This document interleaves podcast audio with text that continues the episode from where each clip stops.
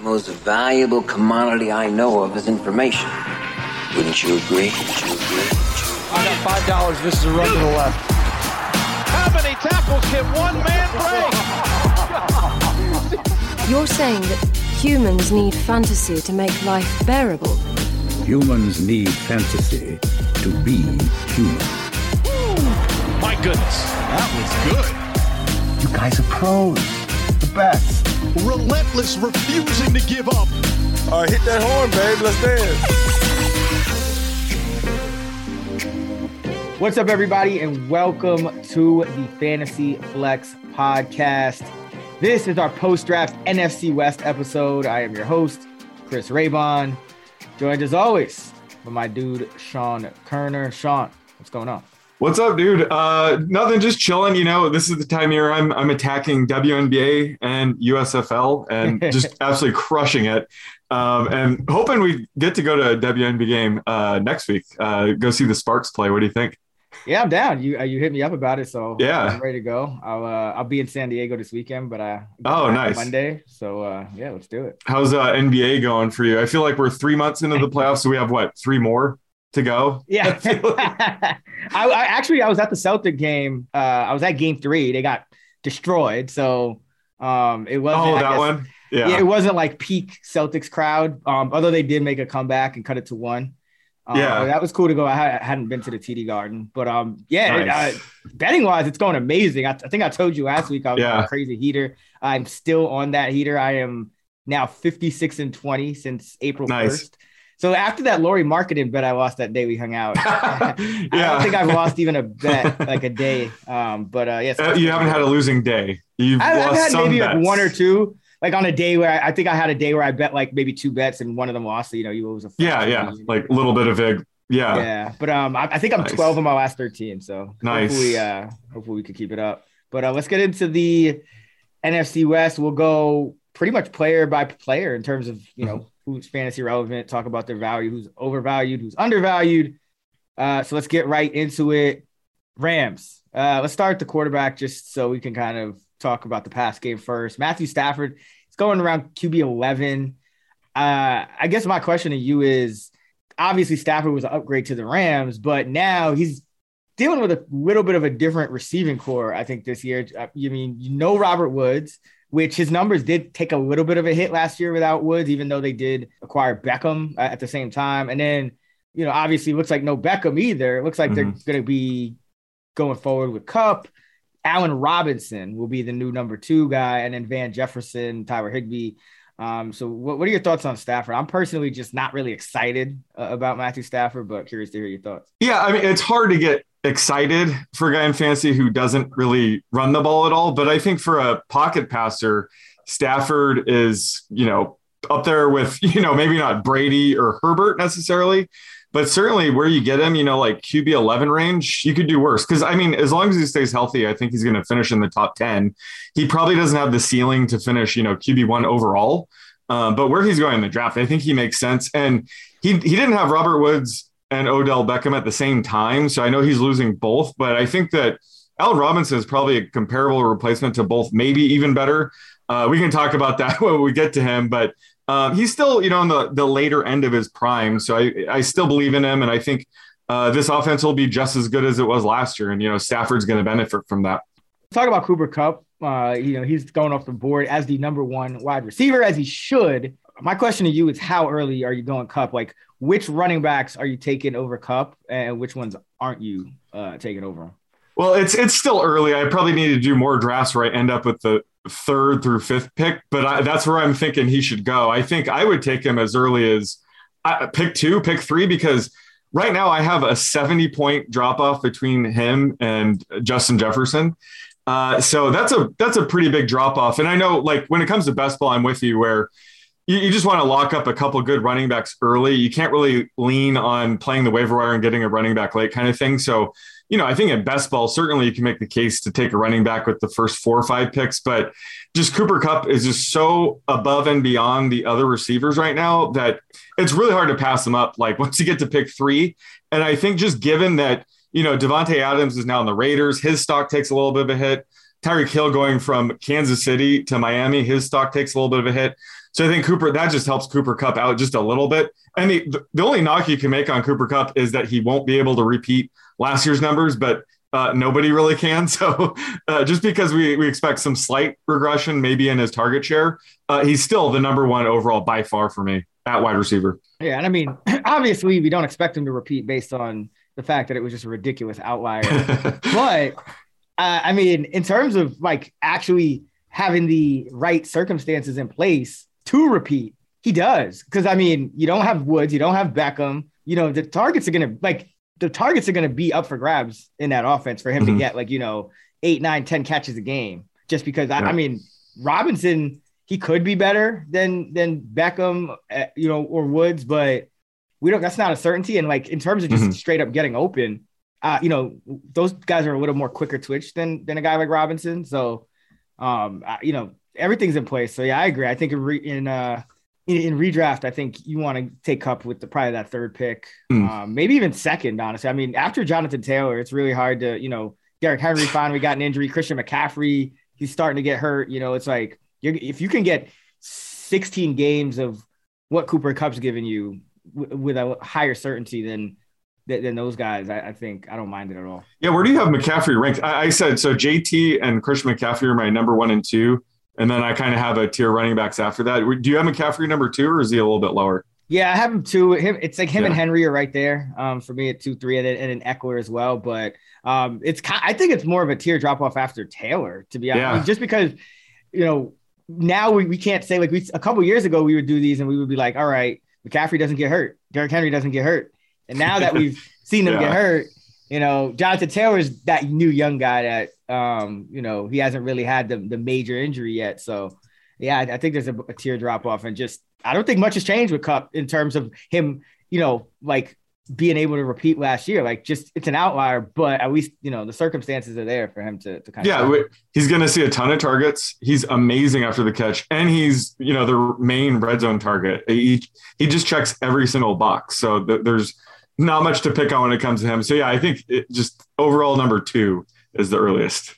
Uh, I, I, think you consider yeah, him. Yeah, probably probably where he should be going. All right, let's talk about A Rob. Currently going as the wide receiver, around the wide receiver 25 in, in most ADPs. Um, really, the the concern, you know, the, well, first the, the positive is that he's stepping into you know the number two receiver, number two target role uh, on a, a, very good offense with, with, Matthew Stafford and Sean McVay and the receiver and Kupp to take the pressure off of him, which was not true um, in Chicago or Jacksonville. You know, Robinson was a clear cut number one receiver. But uh, the bad news is he played 12 games last year and came away with 38 catches on 66 targets for 410 yards, a single struggle touchdown. Like, you know, like what do you make of how do you kind of reconcile what Allen, the Allen Robinson's talent with just how far he fell last year um, with, with that situation going on in Chicago? Yeah, he's uh, he's a fascinating player to project right now. And I will say, like his ADP seems all over the map. I've seen, like you said, 25 all the way to like 40. Um, I think FantasyPros has him like if he's anywhere outside of the top 25, I'm all in.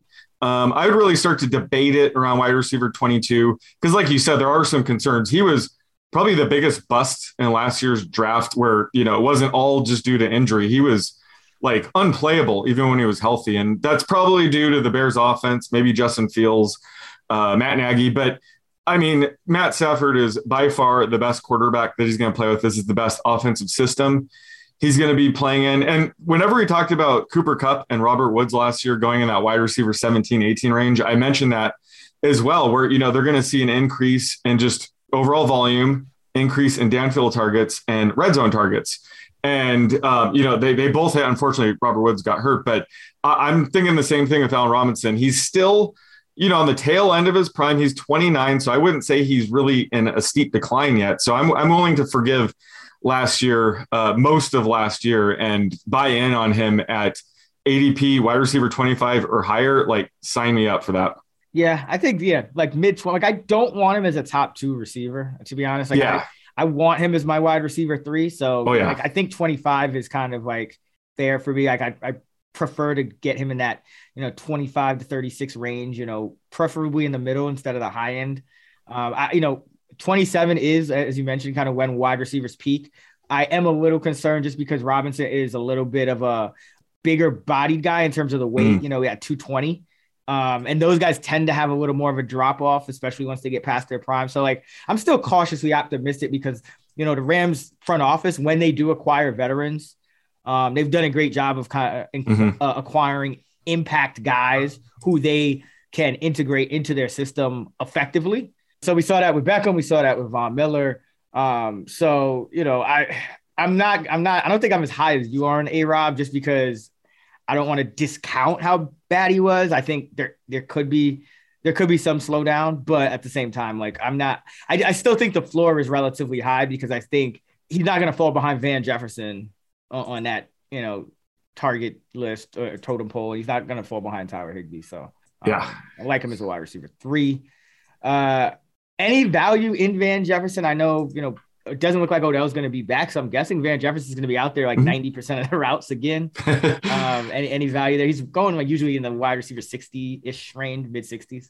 Yeah. I mean, it's going to be hard for him to, to like hit wide receiver four value um, as long as Cooper Kupp and even Allen Robinson are healthy, even Tyler Higbee. So, you know, Van Jefferson will probably be the fourth target most weeks, but he certainly has the most injury upside than any receivers in this range. So if, you know, Cooper Kupp or Allen Robinson go down, like we know he's probably going to offer wide receiver three value where you really can't say that about guys like DeVante Parker, Corey Davis, DJ Chark. Obviously, their value would go up if a teammate goes down, but not wide receiver three sort of value. So I think that Van Jefferson certainly as like a bench stash injury upside. Uh, Flyers, he makes a ton of sense in that wide receiver 60 range. He, he, he isn't too expensive. So uh, that's why I say in that range, he's probably worth the flyer. Tyler Higbee, he's usually going around tight end 19 ish. Yeah. Uh, he was tight end 15 in points per game in, in half PPR last year. Uh, of course, had that big year uh, a couple years ago. So he's probably getting drafted a little below value. Uh, but do you think he's like what are his odds of actually being a every week startable tight end at this point? Yeah, I mean, there there was at times last year he he was looking like he might break out and become that top five tight end Higbee we saw at the end of 2019, but it just never came to fruition. You know, Cooper Kupp is such a target hog. It's it's really hard for Higbee to be consistent. So I don't I don't think he's going to offer you know weekly tight end one value, but he's close, right? So I have him tight end 13, like you said, where he's going around in the tight end 18, 19 range, he's certainly worth a flyer just because just to invest in this offense. It's a cheap way to get in um, because he does have that upside. We've seen it before, like I said in 2019. So, well, I'm a bit down on him compared to where he was last year. He's still on that fringe. So I think I think he is a good buy at his current ADP. Yeah, and he's one of those guys that could just pop for like you know eight touchdowns. You know. oh yeah, for sure. Offense. Um. So that that's really what you're looking for. But I would prefer not to have him as like you know, if I'm waiting on tight end, I would still prefer to like Zach Ertz is usually my target when I wait on tight end. Um, I, I really don't feel too comfortable with anyone uh, outside of that range uh, because I, I, like you said, you're not going to be in every week. Uh, yeah, starter. All right, let's talk about Cam Akers because this is a tough one for me. He's going as the RB sixteen. Um, you know, came off that injury last year uh, what was it, an Achilles injury? Yeah, uh, torn Achilles in July. Torn Achilles in July. He's back by what, late December, I think it was. Mm-hmm. But he was terrible. like, yeah. He, like what in the fucking no. Kalen Ballage, Trent Richardson? Oh, what, oh, yeah, like, there's no sugarcoating it. No sugarcoating it. What, like 75 carries, uh, regular and postseason, 75 carries. Yep. 172 yards, 2.4 yards per carry. So, like, my thing is, you know, yards per carry, just from a statistical standpoint, you need so many carries to really, and we, I know we debate this with Nick Chubb all the time. Like, He's the exception. So, you need so many carries to kind of use past data with any, uh, you know, bit of certainty. Uh, and, so it's like, I don't want to overrate this, you know, as I'm projecting Akers forward but it's like I, I am kind of trying to figure out like was it all to do with just coming back too early or because we also know running backs you know to demanding position they tend to peak early like almost when they get into the league it's like their peak so it's like mm. has cam akers already peaked or is this was that just all to do with coming back early, and he's going to be back to the Cam Akers we knew in his rookie year um, in 2022. Yeah, I'm going to say about 90% of it is due to him miraculously coming back from a torn Achilles in July. It, it was an amazing feat just to even play, but I agree. He was god awful. So um, I'm willing to forgive him. He's still in one of the elite offenses in the NFL. Should be the workhorse back. We can get to that when we talk about Darrell Henderson, but I think that you know Sean McVay expects Cakers, eh, Cam Akers Cakers. to be oh, I like that. Cakers. Cakers or yeah, yeah. So there we go. Um, I, just think that yeah, like I, I'm willing to buy back in on Cam Akers uh, and and look past his uh, you know atrocious end of the season.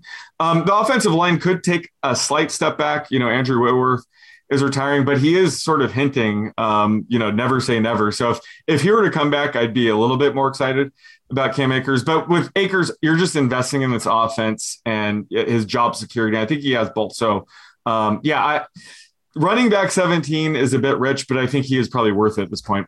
Yeah, I, you know, I think it's I think it's too high for me at this point. Like in, like if I'm drafted right now, once we start getting to this range, and, and I've said this before, it's like I really hope I have two running backs already. Yeah. That, because it's not necessarily that like ranking Cam Akers is, you know, in that 16 to 20 range, I guess is too high per se, but there's a lot of risk. There's a there's a low floor, and it, so it comes to the point mm. where I just really don't want to be drafting running backs by that time. That that you have to think about whether you want to draft Cam Akers. I'd rather be drafting from like a Terry McLaurin, or you know what I mean. Like there's so oh, many yeah. quality wide it's, receivers. It's almost like running back 16.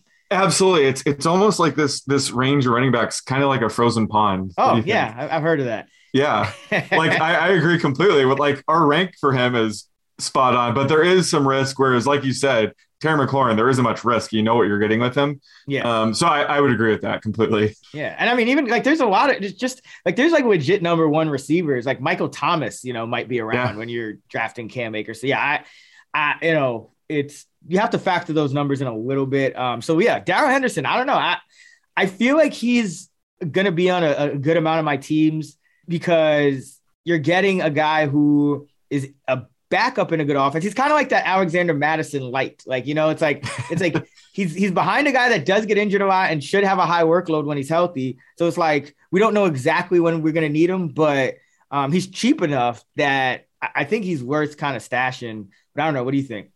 I, I'm I'm worried about him because you know the, the one way that he can find value uh, when Akers is healthy is maybe through the the passing game. But you know the Rams drafted Kyren Williams in the fifth round, and he was probably one of the best receiving backs in this class. So that does worry me a bit. And even if Akers were to go down, like Henderson hasn't really shown um, to have that high of a ceiling. And Sean McVay really made Sony Michel a thing at one point last year. Yeah. Like you could tell that he, he just doesn't like trusting Darrell Henderson or he can't trust him for some reason. So I'm a bit worried. Normally he is, you know, slam dunk injury upside kind of RB2 stash. But right now, just with the Kyren Williams um, pick, like it, it does worry me a bit.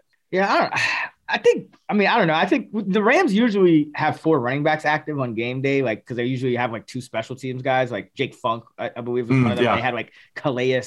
Um, so I, I, you know, I don't worry about Henderson as much. I think in year one, um, I, I don't know how much Williams is going to get on the field. I, I think Darrell Henderson still at running back 46. I still like him as like, you know, because he was still getting, you know, you know, he got hurt. That was that also kind of played into yeah. Michel. Like mm-hmm. Henderson got like 16, 13, 14, 17, 21, 15, 14, 11, 5, and then 16 carries, in, you know, in the first, he played 10 of the first 11 games.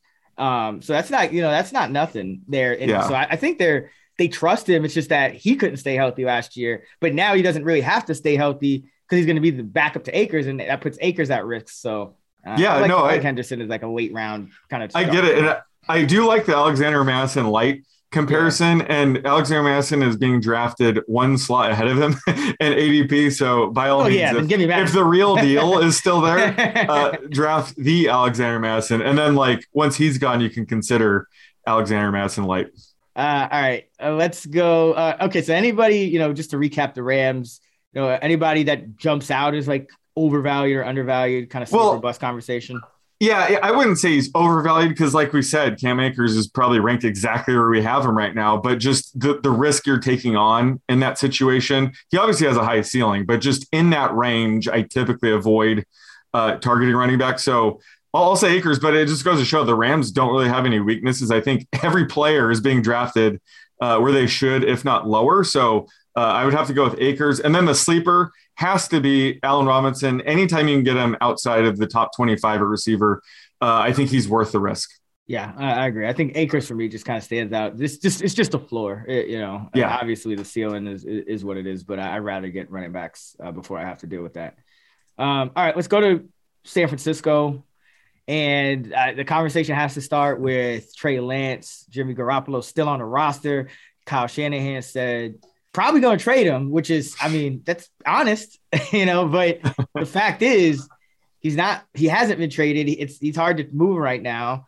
Um, they said Trey Lance. You know, just, first we've heard rumors like, uh, he's been a little underwhelming, but you know, kind of take that with a grain of salt because I don't know exactly how th- those rumors came about.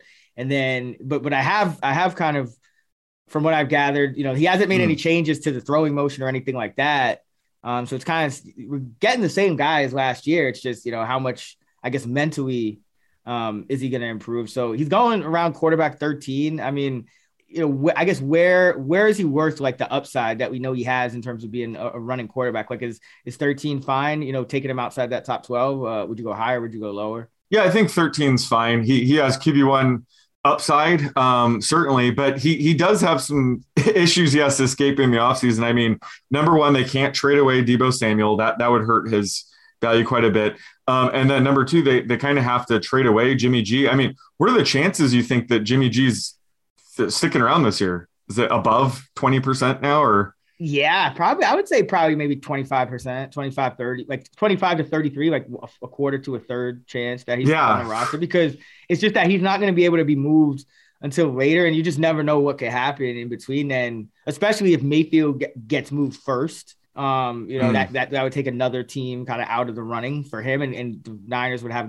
zero leverage.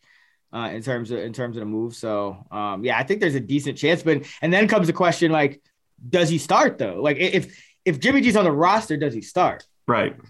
Like no, uh, that's going to be like, no. He? That's I'm saying that's going to be like 50-50, right? I mean, yeah, we would hope least. they would pivot to Lance, but nothing's a given when it comes to Kyle Shanahan. We know that. So yeah, so there there is a, a lot of risk in late May drafting Trey Lance at QB 13. So if if you're in a best ball, it's probably worth the risk because you're shooting for upside. But then again, you can't make any moves to kind of escape the a situation where Lance's value takes a hit. So it's it's a tough call. So it's unfortunate that he's not being drafted, you know, like last year on QB 20 and it's easier to take on that risk. Uh, 13's uh, probably the peak for me. I don't think I would take him inside the top 12, although he has that kind of upside. So um, I would like to see him fall maybe into the 15, 16 range before actually considering him.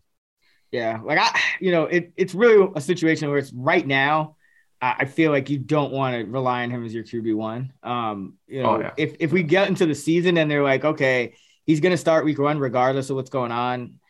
Obviously, I, am fine waiting and taking him as my QB one because you know he can run and, and he has good a good uh, receiving core. So yeah, um, you know, a lot of upside there, but um, right now there's really you know I think quarterback 13 is fair because it's like essentially the first the highest rated backup, mm-hmm. uh, you know, fantasy wise uh, which I think is fair.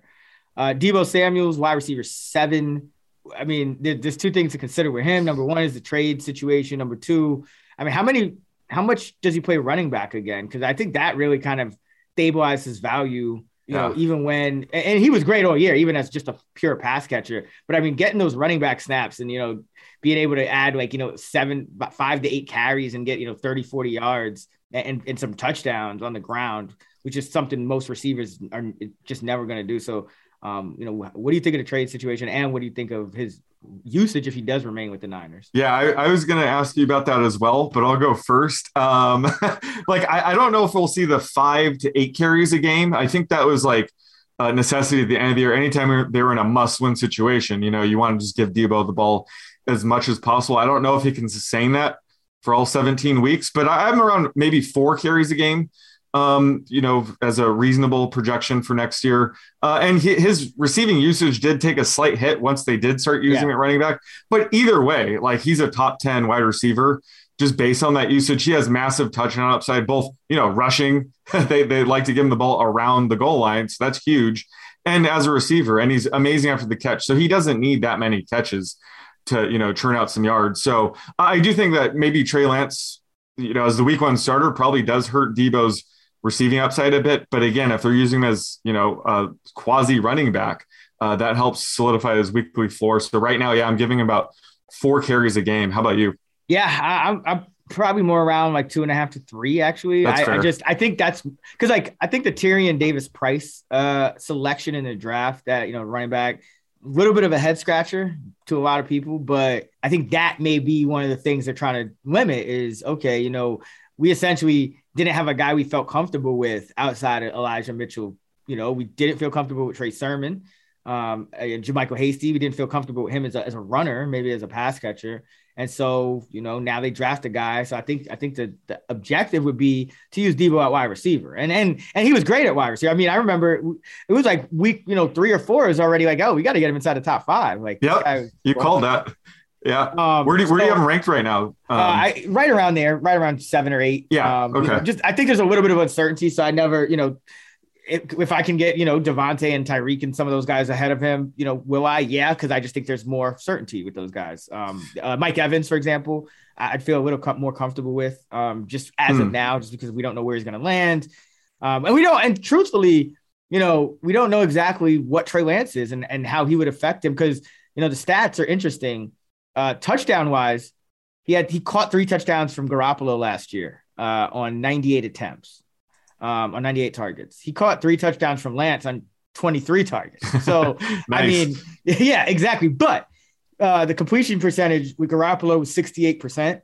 The completion percentage with Lance was 44%. Uh, so I, I think there's just a little more uncertainty, a little more variance uh, if Trey Lance becomes the quarterback. Like it could be great, or it could be different because Lance is looking deep and Samuel's going a little more underneath, and you know it could have just been something that was more tailor made to Garoppolo. So you know, just all that uncertainty is you know I'm cautious. I think he's a great player, but yeah.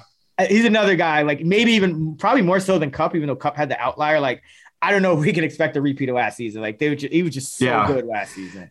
There's also the uncertainty with him possibly being traded. Is there any way that his value would go up uh, via trade, or do you think it's only down, or probably just neutral? Falcons, if he went to the Falcons, Oh, I mean, just yeah, because just because he would get all the target, like he would get so many targets. Um, that is true. but I mean, I mean, like the quarterback. I, I mean, you know, I mean, we don't know how much of a downgrade really Marcus Mariota to Trey, Trey Lance is, to be honest. Yeah. Um, but I, yeah, there's, I can't see it going up because Right. just as Shanahan. Like at the end Yep. of the day, Shanahan's the man in, in terms of he he unlocked Deebo. I feel like, um, and you know that that that would be tough to replicate. I mean, there's there's places he could go where you say, okay, he could probably he would be the number one receiver in target hog right off the bat, like Atlanta. He would be. I think Indianapolis would probably love to have him. Um, but Huh. you know, I it's no team that like sticks out is like it's a better situation than having Kyle Shanahan, you know, calling the plays. Yeah, that's what I'm thinking too. Yeah, so don't, I'm not fading Deebo or anything, but yeah, it's probably trying to take him at the you know back end of that top ten um in, in receivers. Uh, what about Aiyuk? He's going as 40, wide receiver 40. Um, you know, I think and the Deebo question kind of relates to Aiyuk as well because number one, Aiyuk really took off when Deebo started you uh, playing more snaps of running back. That's when Aiyuk Yep. really became consistent week in week out for the most part. Um, but at the same time, it, it also kind of worries me because like year two of Aiyuk was still very uneven, and we he didn't take like that massive leap forward that you want to see out of receivers at that stage of their career. It was kind of a tale of two seasons, and his success wasn't really of his own doing as much as it was of the team essentially losing its number one receiver to the backfield. So I mean, I you know, where are you on on Aiyuk heading into to this year? Yeah, he certainly had the tale of two halves last year. The first half, we were just trying to figure out what was going on. Uh, but yeah, I was going to say he definitely benefited once they uh, changed Deebo's role a bit. Uh, he saw 20% targets per route run um, over that final eight nine game stretch when he was running a route like over 95% of the time. Uh. So he was the main wideout during that time. But like, that's the thing, right? You don't know you're going to get with the Kyle Sh- Shanahanigans. um, where we don't know what to expect. So I think that he is one of those guys that he he probably is going to be the the one pass catcher that's hurt the most by Trey Lance. I think. Um, not that I don't think Trey Lance has an arm that can throw downfield, but just you know they're going to limit the passing volume. Trey Lance is going to scramble more. A guy like Deebo can certainly still thrive in that kind of system, but uh, Aiyuk, I, just think his his floor's uh, a bit too low to be taking that early at wide receiver 40. Um, and you know that stretch weeks nine through 18 last year, he was wide receiver 13. Um, I, that's his ceiling. I don't know if we'll get that again this year, but um, yeah, wide receiver 40 feels about right, splitting the difference. But I, would rather take a guy with more uh, upside in that range. Yeah, I, I mean, I just think I wanted to see more consistency at a year two, and even twenty percent targets per route run is it's solid, but it's still more like it's not amazing to where you're like, oh my god, like the underlying. Yeah, it, it, helped when he was playing ninety five percent of the routes. Yeah, exactly. exactly. So yeah. like he could he could be like a rich man's Van Jefferson this year for all we know. You know? like I, I, think 40 is a little too high uh, yeah. well. But the only thing is there's some like un- underlying upside if Deebo does get traded. Then Oh yeah, like, you got to steal. But I mean, you know, most people aren't drafting this time of year outside of best ball anyway. Um, so you know, I, yeah, I, would prefer to fade him and and and try to find somebody with a little more upside to be like their true, the team's true number one yep. receiver on a, on a higher volume offense. Uh, Kittle, Kittle's going at tight end five. We kind of know what he is. It's just more about health. Um, but but any thoughts on, on George Kittle? I know he's kind of it's him and, and Kyle Pitts and uh, you know Waller. They're kind of a little bit some you know in the in the rankings right next to each other. Um, what are your thoughts on, on Kittle? Yeah, so he's right there, like you said, tier two with Waller and Pitts. I have them like all tied for yeah. tight end three. So it's one of those situations where you just want to take the the last one on the board in this range, or wait for Dalton Schultz. Dalton Schultz is sort of the uh, TJ Hockenson uh, of last season, where he's really the cutoff, I think, before you get sort of into streaming territory. So uh, still like Kittle, uh, he's a guy that he was pretty inconsistent at the end of last year once Deebo did become more of a runner. So that is a concern. Um, it's a concern that the, the, one game he played with Trey Lance, he had uh, one catch for 29 yards. Um, so he, he's another guy where I think Trey Lance doesn't help his, you know, draft stock. But again, at the end of the day, he's probably the best pure tight end in the league. So, you know, getting him at tight end five, it's hard to pass that up. But that that ranking feels about right heading into the season. Yeah, and I still think you like there is a big drop off at tight end. I mean, even a guy like Dalton Schultz, like he's had like one year of you know production. Like we even trusting a guy like him. Yeah, because like you know how you we get you get into trouble when you start trying to draft those like tier after. Because I still consider even those Kittle's in tier two of the tight ends, he's still like a stud. It's just like stud one B tier. You know? yeah. Whereas like Kelsey and Andrews are stud one A tier and everyone maybe you know maybe Pitts gets into there, maybe you know maybe Waller gets. Yeah, who were the guys in that range last year that I was knocking? It was like Noah Fant, Robert Tonyan. Yeah, it's like, like those guys. And then the year like year before that, it was like OJ Howard and Evan Engram. Oh, you yeah. know what I mean? Like it's it's. It, it's a slippery slope. It's like I don't. We get, we need a name for it. It's not. It, so we already Ooh, got yeah. on, but like that tight end, it's, it's a slippery slope of, of guys. We there. need to workshop it. It's yeah. specifically the guys after these elite guys, but it's sort of the the streaming range. We absolutely need to workshop a name for that because every year we encounter this. So yeah, like um, somebody's yeah. gonna somebody's gonna face play. Uh, Tyler Higbee uh, a couple years ago was in that in that situation. Oh. Like a lot of those, a lot of last these guys. year too. Yeah, well, yeah, last year. I guess that was last year. Yeah. So, no, um, the year before that too. Where he was coming off that massive, you know, final six game stretch, and then Gerald Everett came back, and we didn't know what to do. And yeah, he he. Oh, that was three years ago already. That was two years ago. Um, let's Hig see, three years. When was Higbeast? That was 2019. The end of 2019 was Higbeast. Yes, yes. Um, yes. 2020, Gerald Everett came back. We didn't know what to do. Um, and he busted, right? And then yeah. last year he busted essentially. Yep. Yeah. So that's that's I mean that, that all that to say, even though George Kittle might not be like that number one, two, or three guy that he was in years past in terms of the rankings, I still think there's a lot of value yes. in taking him, as you said, the, is the last guy before there's a massive teardrop. So Kittle is a guy that I've had on quite a few of my um, teams. Yep. All right, let's talk about. Uh, I mean, we don't have to talk about Niners running backs, right? Because you know, just oh, just your most favorite topic on earth. I yeah, I mean, what do you think of Mitchell here? Because I where how are you projecting Mitchell's volume? Because like you say this every year, and you're you, I don't think you've been wrong yet. It's like you can't you got to take the Ah. Niners back with the least the least likely to, to blow up is the one that blows up, and the one that starts the year as a starter never ends the year as a starter. So I mean, a Mitchell right now is going as the running back, running back 24. He was very good last year. So like Yeah. I I think he's un- like absolutely going to start the year as a starter. Like, I don't think he's going to lose the job in camp to like a, a Davis Price or a Sermon or anybody else on that roster. Like he was legitimately good, but we know Shanahan how he feels is that like you can't give running backs this high usage because they get hurt, and he. You know, he had to live through it. He's lived through it every pretty much every year. He's been a coach of the Niners that Yep. you know the, the backs of you know guys have had trouble staying healthy. So I mean, how do you kind of add all that up in, into a projection? Uh, you can't, right? I, you can.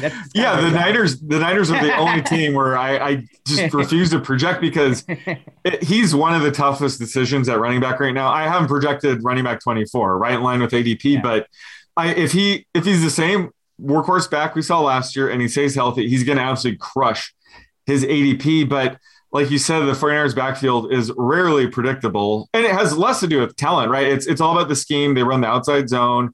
Kyle Shanahan is a genius. So whoever they put back there is going to tear it up. And, you know, 2021, it was Elijah Mitchell. Uh, he was a third or fourth running back drafted in, in fantasy. The year before that, Jeff Wilson, he was a third or fourth back drafted in fantasy. Raheem Mostert in 2019, same thing. Matt Breida, 2018, same thing. So, yeah, like what, what do we do with that? So it's, it's just uncertainty uh, is really the risk. And at running back 24, th- this is the frozen pond range. If you want to take that on, be my guest. But it is tough. So, especially since the 49ers drafted uh, Ty Davis Price in the third round, but we've also learned that means nothing either. Yeah. Uh, wink, wink, Tony Trey Sermon last year. So, it's really tough. As always, I think the plan here is just go with the cheapest running back later in the drafts and hope you strike gold, pun intended.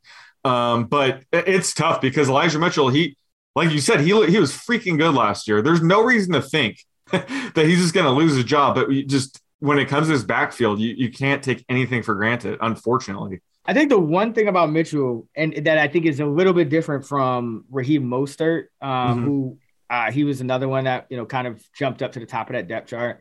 Uh, the one thing that's different about Mitchell that that I've noticed anyway is that he was heavily used pretty much every time he was active, whereas like Mostert was just a top back. But like they were still working in like three, four guys behind him. Like sometimes they would have like Breida and uh, I forget who else was there. Was it Tevin Coleman? Like they would have a Oh, bunch yeah. of guys working in. Uh, Mostert just happened to kind of run away with the job, and, and he kept making big plays. But with Mitchell, he's played 14 games as a as a pro that he's been active. He's got 17 or more carries in 11 of those games. So it was like Mhm. this was a guy that they were really kind of going out of their way to use. And I know it, it also there were also injuries, and but but the bottom line is like you know they, there was always three backs active at least for the Niners, and with Mitchell it just didn't seem like they wanted to use those other guys as much as they did with some of these other backs that have kind of taken a hold of the job. So I think that is if you're looking for like a positive to maybe break the trend. Um, I Mhm. think it's that like you know you can't. I mean, there's not many backs in the league that you could count on for you know to get 17 plus carries 80 percent of the time. You know, Yeah, and, and he's tough. I mean, he played through some pretty serious injuries last year, which is huge. And I think that might it's maybe I'm looking into it too much, but that might be why yeah. they go through running back so much. This outside zone scheme, I mean, they're they're trusting the blockers so much that sometimes yeah, there's a gap there and they have an explosive run, or they just take a shot. So these backs do take a beating uh, playing the scheme. It- It's good for fantasy, but maybe that does contribute to them getting dinged up a little bit more than other backs. But he played through injury last year. The only downside I can really think of outside of just our obscure Kyle Shanahan theories is what do you think about, you know, just him with Trey Lance under center and Deebo uh, in his role last year? You know, he's very involved around the goal line. Like, is this going to negatively impact Mitchell's touchdown upside? I think it could, uh, Yeah. because uh, you know, just re- kind of reading the beat reports and uh, kind of sifting through the puff pieces at this time of year. Um, I, I did see, you know, Yeah, some that's- talk of, you know, one of the reasons, you know, maybe they drafted Price. You know, just Mitchell struggled in the, the team. I shouldn't say Mitchell himself. The team struggled in in short yardage situations last year, um, running the football. Which, uh, I mean, I think the one that comes to mind is the the, the the what was it the tackle going in motion on a quarterback sneak um, like so i mean they're they're definitely were like grasping for straws at times it was in the Yeah. short yardage situation so i could see that as being somewhat of a, a negative uh, thing um and then you're in a situation where mitchell's probably going to be like a two down back who's not getting all the goal line work that's like Ameer Abdullah territory from uh from the lions a few, you know a few years Yeah. but at the same time, this dude is good. So like I, I think I think it's it's a high risk, high reward pick. I put it that way. Like Oh yeah, I think he's one of those guys where if I get like a running back early in the first round, and then I go with like I get like three stud receivers or like you know two stud receivers and one of the top five tight ends, and then and then maybe I'm drafting Mitchell as like my RB two in the sixth or seventh round is like a you know. I could I could handle if he busts essentially because I'm probably gonna Yep. draft another like Mitchell type like Damien Harris like in the next round um then i could see it. But he- he's he's got to fit your draft plan. And like I'd rather draft mitchell i would say this i'd rather draft mitchell at like rb 24 25 than draft like cam akers at rb like 15 I- Right. just because i think there's similar floor of like near not zero but like either an injury or just like not having the full workload um similar floors. So i think he's in a better spot to reap the you know the benefits. He's still you know an ascending player. He had a great rookie year, and he's in a very run friendly offense. So it's like there Yeah. are things to like about Elijah Mitchell. Um, so yeah, that that but that he's got to fit your draft plan. So I think if you can, if you're really just nailing like studs at your at, at like four other, five other positions, and then Mitchell, and then you have to rely on Mitchell as like your week one RB two. Um, that I mean, that's gonna be the best time to rely on him anyway. Week one, week two, week three Yeah. know, early in the year. I don't hate it. I don't hate it. Right. Um, but yeah, it just can't guarantee you guys out there listening that he's going to be the, the, the number one running back and have that same role for all 17 weeks.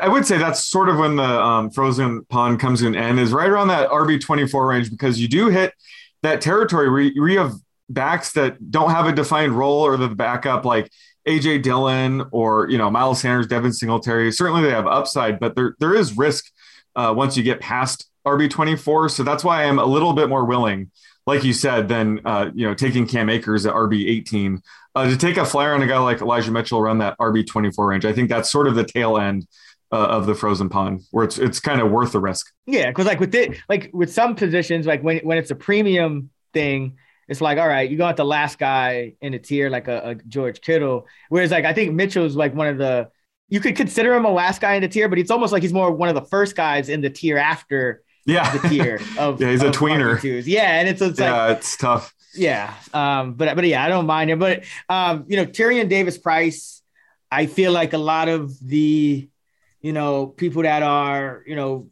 skew uh, uh, you know, on a younger side or more into the college game or whatever, or just kind of into the best ball scene. Uh, are probably going to be higher on him, and then you know there's going to be a lot of casual drafters that come back in August and are like, "Who, who the hell is this guy?" um, so I mean, like, what is what is your what are your thoughts on Davis Price? Why they drafted him, and um, realistically, what shot does he have of beating this like RB 50 ish ADP? Yeah, that's uh, it's tough that you can't get him that cheap because there's certainly a lot of risk taking him. He's he's he could be the next Elijah Mitchell or the next Trey Sermon. Um, or he'll probably end up being in between.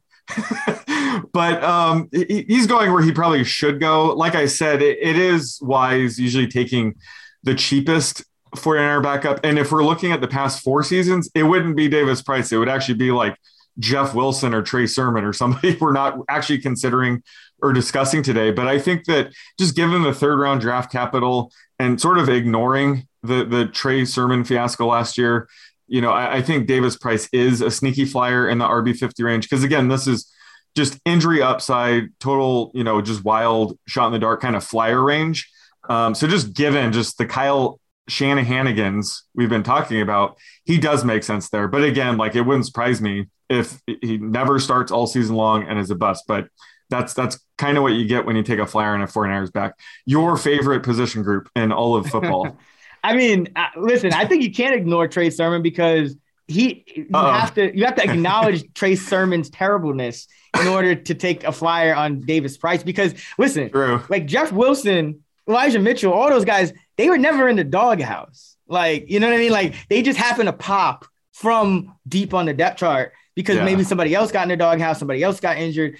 whatever not. So it's like Trey Sermon, to, in my opinion, like he's done. Like he was, it's like Dante Pettis, right? It's like what you, it's really hard to get out that Kyle Shanahan doghouse. Like it's Brandon Aiyuk did it. Uh, he was in the doghouse for what three, four games maybe, but he broke out of it. But it is was, tough. Was that the doghouse, or is he just like not that good? like, well, it's a mixture of both, right? Yeah, like, that, I mean, because that's the difference. I think I, I, don't know if he was ever in the doghouse in the same way. I mean, I know, I guess he was because Kyle Shanahan did call him out about something yeah. practice roles. So I guess I guess that's a fair one. But at running back, is like he could just hand it to Kyle. He can just use Kyle Juszczyk as the halfback. Like that's usually his like when when shit hits the fan, it's like you just see Kyle Juszczyk in the backfield on third downs. Like it's or like, Deebo. Oh, or yeah, Deebo. Or yeah, or Deebo. it's like somebody that's not on the depth chart at, at, at halfback. Yeah. Um, so yeah, Davis Price. Yeah, listen, there's another guy that I that goes in his range that I rather get, and it's it's similar situation. He might have zero role, but Brian Robinson Jr. Um, mm-hmm. on, on, Washington on the Washington Commanders. I, think they I think Antonio Gibson really like wore down last year, and that's that's the guy they drafted to kind of lighten that load up a little bit. So um, you know, I, I, like him as well. Um, but uh, I think Davis Price is definitely someone to monitor in the pre yeah. the preseason because I, not just monitoring him, but monitor Mitchell too. Because like if we get every report that Mitchell's getting like every single number one rep and like yeah maybe they just they want to cut it like you know a lot of times like these coaches it's like we want to give give them a lesser workload and that just means like 17 touches instead of 20 touches, which is like an immaterial difference in, in terms of drafting a I, fantasy running back too. So yeah, I'm trying to remember um, heading into week one. Like I'm trying. I, I, guess I should pull up my week one projections, but Mitchell just kind of came out of nowhere, right? I, I so remember. everyone got hurt in week one. Mostert like broke his knee or something. In week oh, one. that's right. Yeah, and then yeah. and then like two other guys got hurt, and then Mitchell was like, and then Mitchell I think got hurt, but he oh. came back in the game or something like that. It's the um, outside zone scheme. Yeah, it, it's Blame crazy. It uh, all right, so yeah, uh, overvalued, undervalued. I think for me, Aiyuk might be a little bit overvalued at this point. Um, and I think undervalued could be Davis Price, but it could even be Mitchell. So, and, and obviously Lance if he's going to be the starter. Yeah, I would say Aiyuk, but just give it, you mentioned, you made a great point. If Deebo gets traded away, Aiyuk's value will go up. So he's probably fairly priced given that. Um, I'm just going to go with my traditional 49ers running back um, stamp of sleeper and bust here. I'll, I'll say the sleeper is Ty Davis Price just because uh, he's buried on the depth chart a bit, and the bust would be Elijah Mitchell. Uh, again, I love the talent, but it's just so hard to trust this backfield ever heading into the season. Yeah. So uh, I'm just going to go with uh, Davis Price and Mitchell here. I was going to Cardinals. Kyler Murray going as top five quarterback, but uh, in contract negotiations, so he's skipping the uh, OTAs. His number one receiver is suspended, but he's got his fellow from his, his buddy from college, uh, Marquise uh, Brown on the team. So, I mean, how are you kind of approaching Kyler at, at, this point in time? Yeah, it's it's tough. There there is some concern over a potential holdout, I guess, but at, right now I'm just assuming he's going to be playing for Arizona in Week One. So I think that you know QB five, QB six sounds about right. Um, he is going to you know his ceiling's a bit capped, especially early in the season uh, without Hopkins, but he should be able to survive. You know, Marquise Brown is no slouch. I thought it was good how they, they brought in Zach Ertz. They, they really haven't had an effective tight end uh, for quite some time. So, you know, I think he has enough weapons to survive and certainly has the rushing ability. So I think in that range, um, you know, he's at the end of that tier where I think all these quarterbacks have QB1 overall upside. Uh, so I think that the Hopkins news might you know provide some value given you know he falls a QB six or seven year draft. So I, I do like where he's going right now.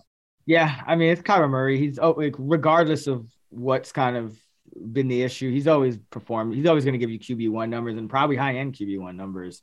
Yeah. Um, you know, with or without Hopkins. I think you know, obviously, I think adding Brown helps because Rondale Moore, AJ Green, you know, you lose Kirk, so it's hard to kind of rely on those guys. I think Ertz is, Ertz is still fine, honestly. He looked, yeah. and I, I, was kind of, I suspected that heading into last year, even though he was still on the Eagles. I was like, I don't think he's washed. I think Carson Wentz is the one that was. You're right about that. Um, but yeah. let's talk about before we get into the guys that will be there for the whole year. Like, um, just I'm curious as to you know, with your projections and bumping Hopkins for the six games.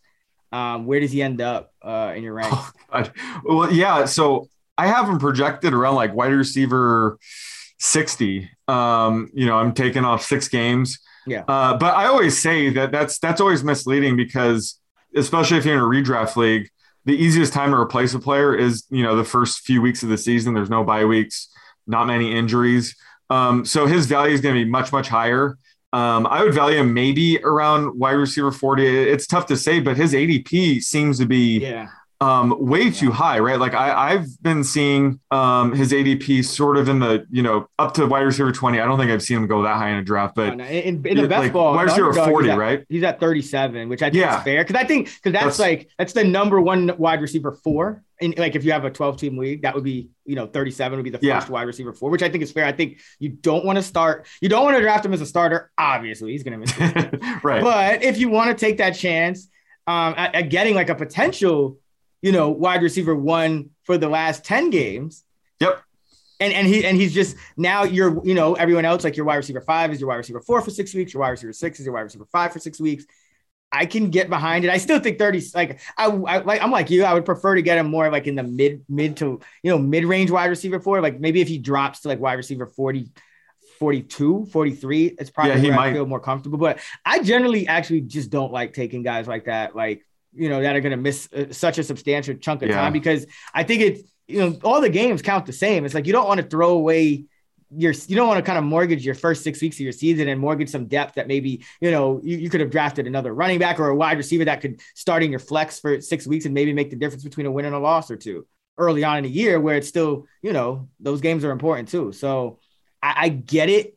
It's just not. He's another guy that's not really in my draft plan, especially because like you know he's he's he's going you know going toward age thirty, probably Yeah. already, and you know the fact that he's you know getting caught with the illegal substances, it's like Mhm. is he at high, is, is he at higher risk for injury now? Mm. Does he feel like his skills were, were kind of falling off? Because he did miss his most games that he's ever missed uh, as a pro last year at age 29. He missed seven games. You know, that's something that we really hadn't seen out of him before. And I, I just wonder if he's getting to that point where his body is just breaking down a little bit. Like he's, I think he's still a great receiver, probably maybe, you know, perhaps even elite when he's on the field, but it's like the signs are there. The smoke is there. And where the smoke is fire. So Yeah, and I, I was gonna say, so it depends on context. If you're in a best ball league where you know there's the giant prizes at the end based on like weeks 14 through 17 or something, then sure you want to shoot for upside. You know, Hopkins will be healthy and playing by then, hopefully. But even when he is playing, like, do you even think he has wide receiver one potential anymore? You're already getting at that, but like, I don't think he does. He he is on the wrong side of 30. Um, there's way more mouths to feed now that they brought in Zach Ertz. Rondale Moore, he doesn't play as much, but he is sort of a target hog. AJ Green is just running routes out there, and then Marquise Brown. So it's it's tough. Like it's tough to make the case that even when Hopkins is healthy, that he even offers that wide receiver one upside. So that's that's why I'm with you. Where I'm I'm kind of shying away with his current ADP. Uh, it probably needs to be sort of you know in the mid 40s to to consider him. Yeah, because I mean, look, he he last year he averaged a you know outside of that one year in Houston, it was his second career low in, in yards per game at fifty seven point two. I know injuries kind of played somewhat of a factor in that, but I, like I said, the writing's on the wall. You know, Yep. entering the age thirty season, starting dabbling in PEDs with Will Fuller. like I, I'm just yeah, not good. freaking me out, man. He's freaking me out. And then his quarterback's mm, like kind of not t- totally happy with the team. Yeah. this could end in like disaster. You know, it's like it was like when people were, were drafting Michael Thomas last year. It's like this now this Yeah. might not work out. This might not end well. Um, so yeah, I'm, I'm off Hopkins. I think um, I get it if you if you're trying to take that, just don't draft him as you know top three. But I, I'm off him. Um, but let's talk about Marquise Brown. Now he he's shot up. You know, I, am seeing him wide receiver 18 um, in ADP. Um, you know, that's that's aggressive. Uh, what do you think of, of of Brown? Obviously, does have that that prior chemistry with Kyler. Yeah, no, I think wide receiver 18 is very aggressive. That's kind of where I'm ranking him week one with Yeah. uh, Hopkins out. So, like, okay, that's that's probably his ceiling. But then once Hopkins comes back, he's probably going to be in that, you know, wide receiver 25 to 30 range. So I, I just think that people are kind of buying into his first handful of games and then they're going to be stuck holding the bag uh, later in the season. So I, I don't get it. I'm off him at that price, which is unfortunate because he, he does have upside. Uh, last year, he was like super consistent. He had 13 games of four more catches Yeah. uh, in a very run heavy offense. So, so I do like, you know, him going to Arizona, but there's just too many uh, mouths to feed there. And then, yeah, especially once Hopkins comes back, it's going to be hard for him to be that consistent. So, the current ADP is way too aggressive for me. That's that's basically his his first handful of games, honestly.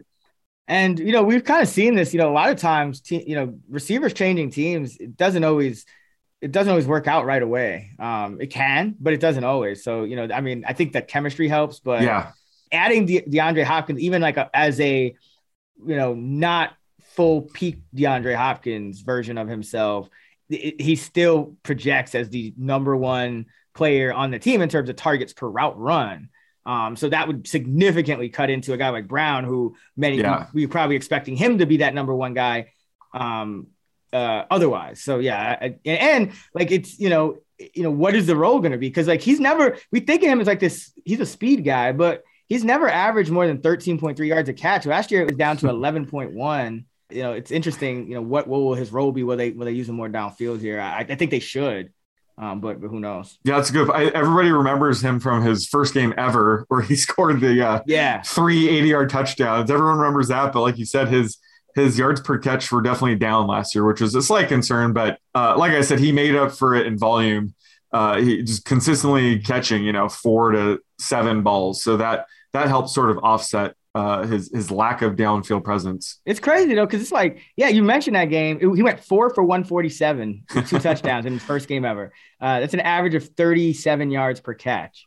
Pretty good. Uh, that year, he still only averaged 12.7 yards per catch, even with that big game. Like, so it's, uh, you know, I, I think, I think he can be used downfield, but I mean, he's not going to beat press coverage, which something that even like Christian Kirk was beating press coverage. Mhm. Um, so it's like, I, you know, I, I don't know. I don't know. And, and, Kirk wasn't like amazing at it, but I, I think he's probably better than Brown. Um, so I, you know, I, ah, it's tough, uh, but I, I do think 18 is a little aggressive. Mhm. You, you described um, DeAndre Hopkins as not full peak DeAndre Hopkins. I was wondering how you're going to describe uh, the current version of AJ Green. AJ Green is like, He's like, a, you have like a whole ocean, and then you have like a puddle, like a little droplet of like one raindrop. Yeah. It's like that's that's he's Wow. like one percent. He's like you know when you when you're when you're playing like Street Fighter and your your your, Yeah. your, your health bar just goes all the way down. Like that's that's AJ. Oh my god, that's perfect. Yeah, that that's that's accurate. I would He's, say uh, that's accurate. I mean, he's going his wide receiver 83. So it's like no one's. I think everyone's kind of on the same page. as us with, uh, yeah. with AJ, I don't. Uh, I don't think we have to talk too much about him. I'm, I'm curious though what you think of Hmm. Rondale Moore. He's the one that, you know, another one that's kind of hard for me because I like the talent. This is year two. Um, I like the targets per route run, but I was still a little disappointed that like, you know, even when Hopkins was kind of hurt last year, I don't know, Moore just didn't really take off the way I thought he should, and like he just he didn't seem to really have like a defined role by the end of the year. It was just like sometimes he would go deep, sometimes he would go underneath. It just there was no real continuity to his gig. He would have like one good game and three bad ones. Like, I is it you know? Do you think he just takes that year two leap now, especially because he's gonna have a chance to be every down player, maybe at least for six weeks? Yeah, he could. I mean, it, it's tough, right? Because he's he's one of the most exciting players in football. Once he gets the ball in his hand, I mean, he's really tough to tackle. Uh, but unfortunately, just I don't see a path to playing time uh, or enough playing time to be fancy relevant week in week out. Especially when you know Hopkins returns. Targets per route run rate was 24%, which is really good. That's good. Catch rate 84%, but he's, you know, his aDOT was like what 1.2. Um, so he's gonna see, you know, handful of targets a game, but it's just it's just really hard to translate that into consistent fantasy value. There, there was only two games uh, where he played at like over 70% routes run and he kind of flopped in both. So I don't even know if playing time would help necessarily. He's just he's tricky. I would say he's he's better for Kyler Murray than you know Rondale Moore is for himself as sort of a fantasy asset, unfortunately. Um, so yeah, he's gonna have to make a significant year two leap. I, I don't see it happening, but sir, he, he probably needs one or two guys to miss significant time uh, to really be a wide receiver three. But uh, certainly, you know, exciting guy to watch. It's just hard to really project him above this, you know, wide receiver 50 range. So here's the thing with Moore. He played uh, over two, over uh, three quarters of his snaps in the slot, and now they they drafted Trey McBride, the tight end, in the second round. Yeah. So they could be going, and, and they've always kind of dabbled with a little more two tight end than I think we ever thought with Cliff. We thought they were going to be like four out, four wides all the time. Um, and they and they've done a lot more two tight end, and that's why I think they got McBride, they got Ertz now. And so I just worry, like you said, about playing time because last year he never really was that like 80, 90% routes run guy. Even when guys were going down, it was Antoine Wesley that was getting Yeah. the snaps. Yep. You know, it was A- AJ Green continuously was like uh playing almost in every down role for much of the Uh-huh. year. Now this year, it's like those both of those guys are still on the roster, right? So it's like if, if Moore is only a slot guy, and now you have two tight ends that may take some of those interior routes, and then you know once Hopkins comes back, Moore's not even a top three guy. Probably he's probably you know he might be the fourth receiver still. You know depending on how they you know what they're going to do with Brown and and AJ Green. You know Brown is going to be and Hopkins are going to be top two. It's just is is you know are they going to just use Moore in the slot Is that number three and AJ Green's relegated to number four or you know, are they going to use AJ Green on the outside and bump like Marquise Brown inside or Hopkins or Mhm. Swi- you know, it's like there's a lot of question marks. In 56, I still think there are some better options Yeah. Then, because I, I do like the year two leap and just kind of if you just blindly bet on year two leaps of wide receivers, you generally are going to do pretty well. So I don't mind it, but I just think 56, there's guys that I have more of a defined role, like like even like a Tim Patrick, who you know we've talked about, like Yeah. He's Yeah. probably going to play like 80, 90%, if not more of the route uh, of the snaps with a great quarterback in Russell Wilson. So, yeah, it's, I think the uh, th- there is a path I think for more to have a year two leap where I'd be interested in is if uh, Kingsbury kind of creates a Deebo kind of role where he's getting you know five carries a game. You, they lost Chase Edmonds, so there is sort of that upside. Um, we'll talk about the running backs soon, but I just think if if he were getting you know four to six carries a game and kind of using him in a Deebo Chase Edmonds role, that's where the fantasy value would come into play. But that would rely on Cliff Kingsbury to come up with that. I'm, I'm scared that that Rondale Moore's, I hope he doesn't, but I'm scared he's going he's going to be like a year two Laviska Shenault.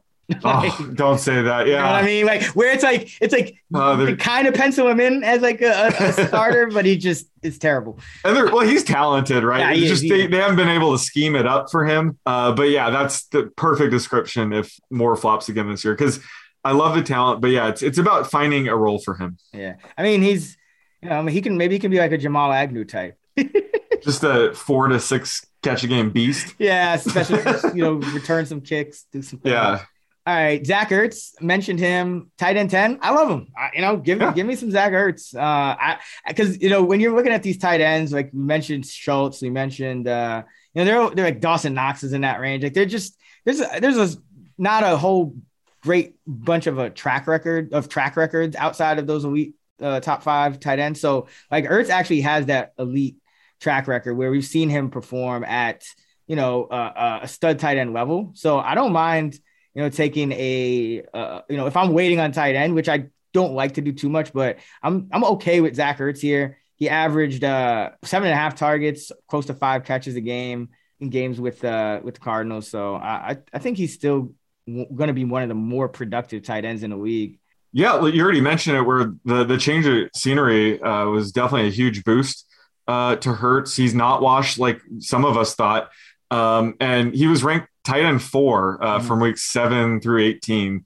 Um, so yeah, heading into the season, tight end ten. Like I haven't projected tight end eight, and he's going to have even more value entering the season. Like week one rankings, he's going to be the top of that like frozen pond tier. We, we need to come up with the name with it, but he'll be the top option of that tier. Uh, I, I only worry about once Hopkins comes back and maybe, you know, McBride's a rookie tight end. He's obviously not going to hit the ground running, but maybe later in the season, like you said, they might run more two tight end sets. McBride might hit. So that would be the only concern. But certainly to begin the season, you know, Ertz is probably worth it uh, for the, the tight end 10 range uh, ADP. Um, and they signed him for what, three? Three Yeah. years, so he's he's there.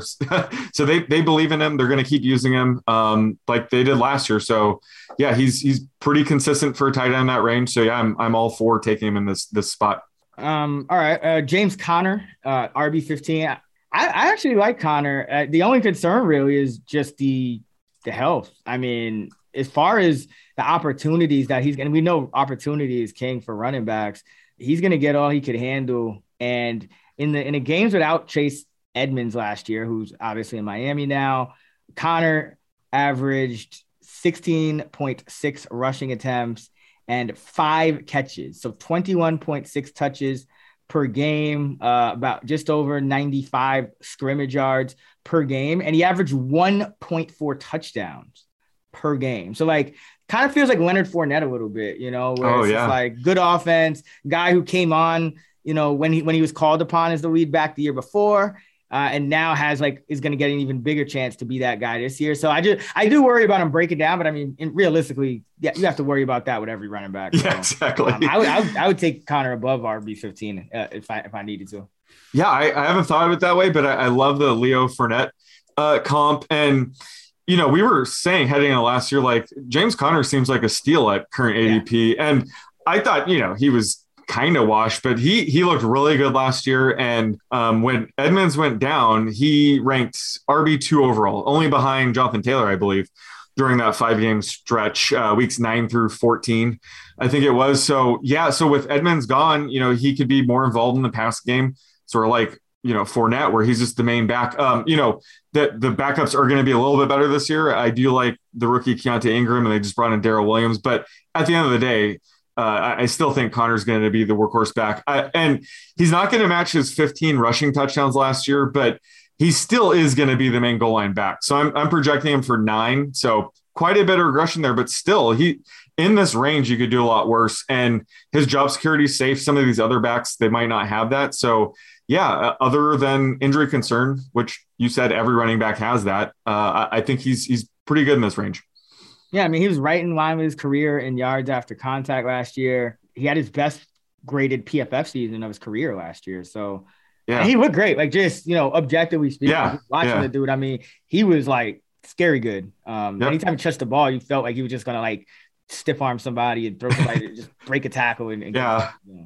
Uh, all right. Um, yeah, I don't. Yeah, like you said, I don't think the like it's hard right now, you know, Keaontay Ingram. They just signed our boy Darrel Williams too. Yeah, that's what I said. Like that's yeah, so that that kills the Keaontay Ingram yeah, so it's uh hype train, but it's a lot better than it was in years past. You know, like Eno Benjamin, Jonathan Ward, they're no competition for even like Keaontay Ingram. But I mean, are, are you interested in either Williams or Ingram right now, or kind of just wait to see how that plays out? Yeah, I'm interested in the sense that like when I draft a guy like Conner, if I can get like a handcuff for free in like the last round of the draft, mm-hmm. I-, I, like those kind of backs. Like when you can get the stud running back and the handcuff, but we just have to figure out who the handcuff is. And if there's no handcuff that emerges, which is very possible, mm. um, then you know we just you can't touch either of them. But if like let's say Ingram just has a great camp and they actually just cut Williams again or something like that. Oh yeah. Um, I, would be very interested just because I it's you know it's it's free. It's just like Edmonds. You know, you, we were drafting him basically for free, and he he turned out to be valuable at different yep. points. I you know so I same same kind of um approach. But let's go to uh, let's finish up with Seattle. Um, we could go a little quicker here. Uh, Pretty I, simple team. You know, so interestingly enough, what I'm hearing out of camp is that Geno Smith has a leg up on Drew Lock. Uh, oh boy! no, I mean he's taking yeah. the first team reps. I Um, granted, it's you know still voluntary mini camps, but um, you know the beat writers that I've read anyway seem to think that he has the the advantage because he has the um you know knowledge of the scheme and he's just less. I mean, this sounds crazy to say, but he's a little less turnover prone than, than Drew Lock um, which is you know one of the they didn't like Russell Wilson who would kind of you know hold on to the ball and, and wait for the deep shot and Lock plays a little like that too. So you know I don't I don't know, but um you know any thoughts on this quarterback battle and I guess how it how it affects DK and, Tyler Lockett? Yeah, no, it's it's bad. You know they still might sign uh, Baker Mayfield or Jimmy G, but yeah, assuming it's Lock or Geno Smith, it's rough. Maybe maybe we should be rooting for Geno Smith because um, Lockett had you know, one really big game with him, and Metcalf still uh, performed pretty well uh, with Smith under center for three games last year. So at least there is some chemistry there. Uh, but at the end of the day, this it's a massive drop off going from Russell Wilson to either Drew Lock or Geno Smith. So I, am basically off most Seahawks. There, there might be some value uh, in, in, some of these position groups, but just if it's Lock and Smith hanging in the year, I, I'm pretty much all off this team. So here's the thing and, this is interesting to me. Um, DK Metcalf's going as the wide receiver 19 uh, in underdog. Lockett is going to 42. Now, last season, in half PPR points per game, DK Metcalf was number was wide receiver 24. Um, and that was with 14 games of Russ. Now I know Russ wasn't like Russ for all 14 games, but like he still had 14 games with Russ, and he was he was going, he finished lower than he's getting drafted right now, where his quarterback might be Drew Lock or Geno Smith. And then Lockett, he was wide receiver 18. So he he was six spots ahead of Metcalf, yet he's going 23 spots behind him. So it's like if I'm looking at this, as much as I like Metcalf and I know Lockett had the chemistry with Wilson and that, you know, but like mm-hmm. to me, there's too much of a chasm here. They're both talented guys, and Metcalf is like he was the guy that was harder to like get the ball to. Um, and you know, like just like he would go through those stretches where he just like would have games where he just wouldn't ha- catch the ball and he would get upset and like I don't know. I, I think there's like more of a bust potential for Metcalf than Lockett just given ADP. Oh yeah, I agree 100%. Um, I'm actually I'm projecting Metcalf around wide receiver 25 um, right now, so I'm definitely off him. Obviously, he's one of the top 10 wide receivers in terms of just raw talent. But we have to factor in this downgrade uh, Yeah. with Russ Wilson leaving. So yeah, I think at ADP, Tyler Lockett is the flyer to take. We don't really know how this is going to shake out, but he's certainly talented enough to be. He would be like your wide receiver four at his current ADP. So I can get behind that. It is worth pointing out in the three game stretch for Geno Smith as quarterback, uh, Metcalf was the wide receiver eight, uh, mainly due to the three touchdown catches. Uh, and Tyler Lockett was wide receiver 27. Again, small sample size, but Still better than 42 that he's going yeah, yeah, exactly. Uh, he had one massive game, but that's kind of Tyler Lockett for you, right? Uh, but yeah, I think given the ADPs, I think if you were forcing me to take a Seahawks wide receiver, it would absolutely be Tyler Lockett. Any interest? I mean, Noah Fant uh, coming over from Denver. He's been kind of at that fringe startable tight end, but really, you know, just because he's finishing at tight end 12 doesn't mean he you were starting him every week. Um, probably starting him half the time, if not that. So now he's going at tight end 21. Uh, any interest here outside of two tight end leagues? Or He, yeah, he would be a bet on talent. I think uh, I'm tight end 18. Uh, it's going to be hard to trust anybody really outside of um, you know Metcalf and Lockett, and, and what should be a low pass volume offense. I mean, if, if it's either Geno Smith or Drew Lock, we can't really project this offense for more than you know 220, 230 yards. Uh, so he's going to be pretty inconsistent. But again, in this tight end range, that's kind of what you're getting anyway. Um, and he might benefit if Drew Lock wins the week one starter job because they they do have chemistry together. Um, so he would be sort of a bet on talent in that range, but I certainly can't project him to be, you know, a fringe tight end one in this offense. So tight end 21 is a buy for me. what's your th- what's your kind of outlook on the running back situation? You got Ken Walker the third. Uh, he's going ahead of Rashad Penny now in most drafts, um, kind of in that RB thirty range. Penny's in the mid thirties as well. You know, from what I'm hearing, they drafted Walker because they were concerned about Carson. Now I don't know what that means. The in terms of Penny, I mean, he, I know he has a hamstring issue already, but they did kind of talk him up for the first time ever. Say, oh, he's going to start. So I don't know. What, what's your what's your view on just how the carries are going to split out? Assuming Carson, you know, they, there's like no, there's been no update on him. He's got the neck injury. I get the sense that because you don't draft a running back in the second. I mean, you maybe you do because you're Seattle and you took Penny in the first round, but like you don't. They love Yeah. Chris Carson, so I don't think they'd waste a second round pick on uh, not waste, but I don't think they'd use a second round pick on Walker if they thought Carson had like a good shot of, of playing much this year. So um, is that how you're kind of looking at it?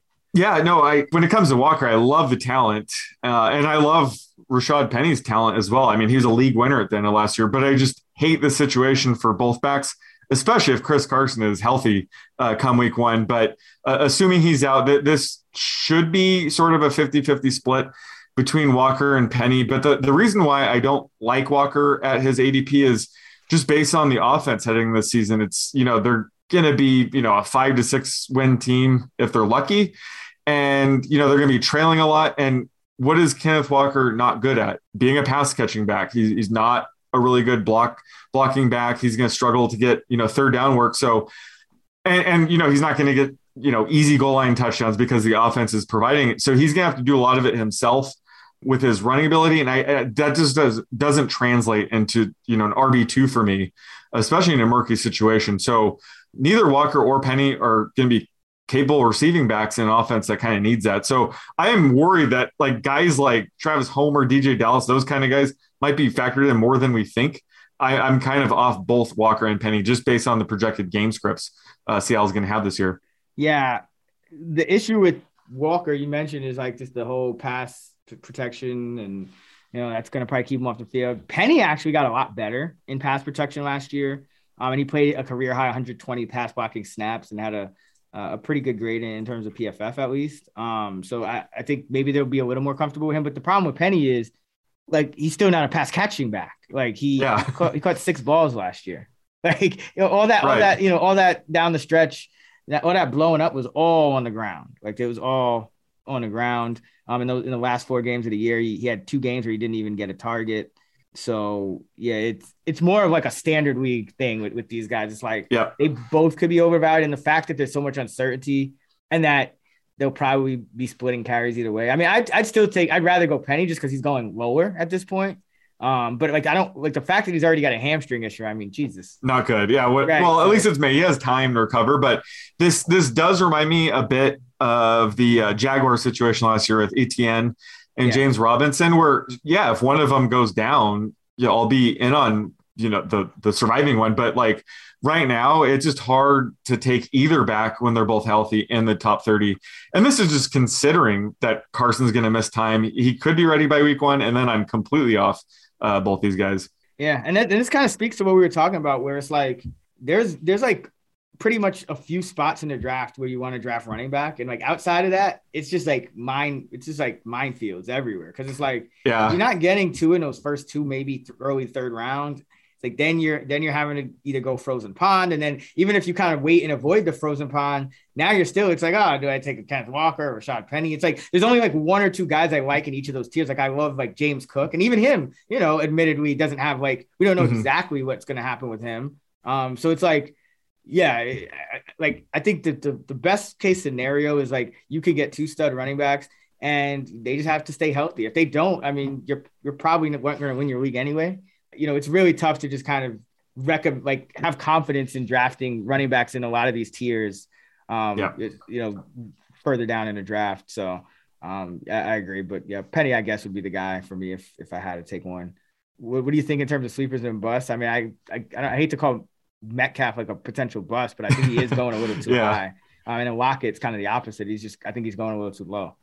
Yeah, I would say my sleeper is definitely Tyler Lockett, just given his current ADP. And my bust would unfortunately have to be um, Kenneth Walker and Rashad Penny, just kind of both backs yeah. um, sort of cannibalize each other going into this season. Uh, just can't project this offense for, you know, many touchdowns and neither back you can really project for much receiving work. So I just don't see a path uh, to hitting their ADP unless one of them goes down.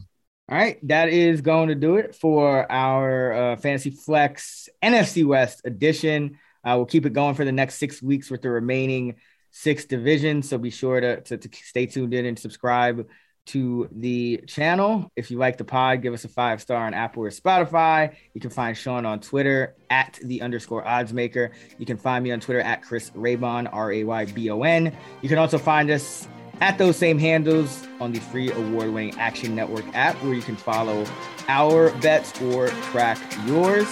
Until next time, get this money.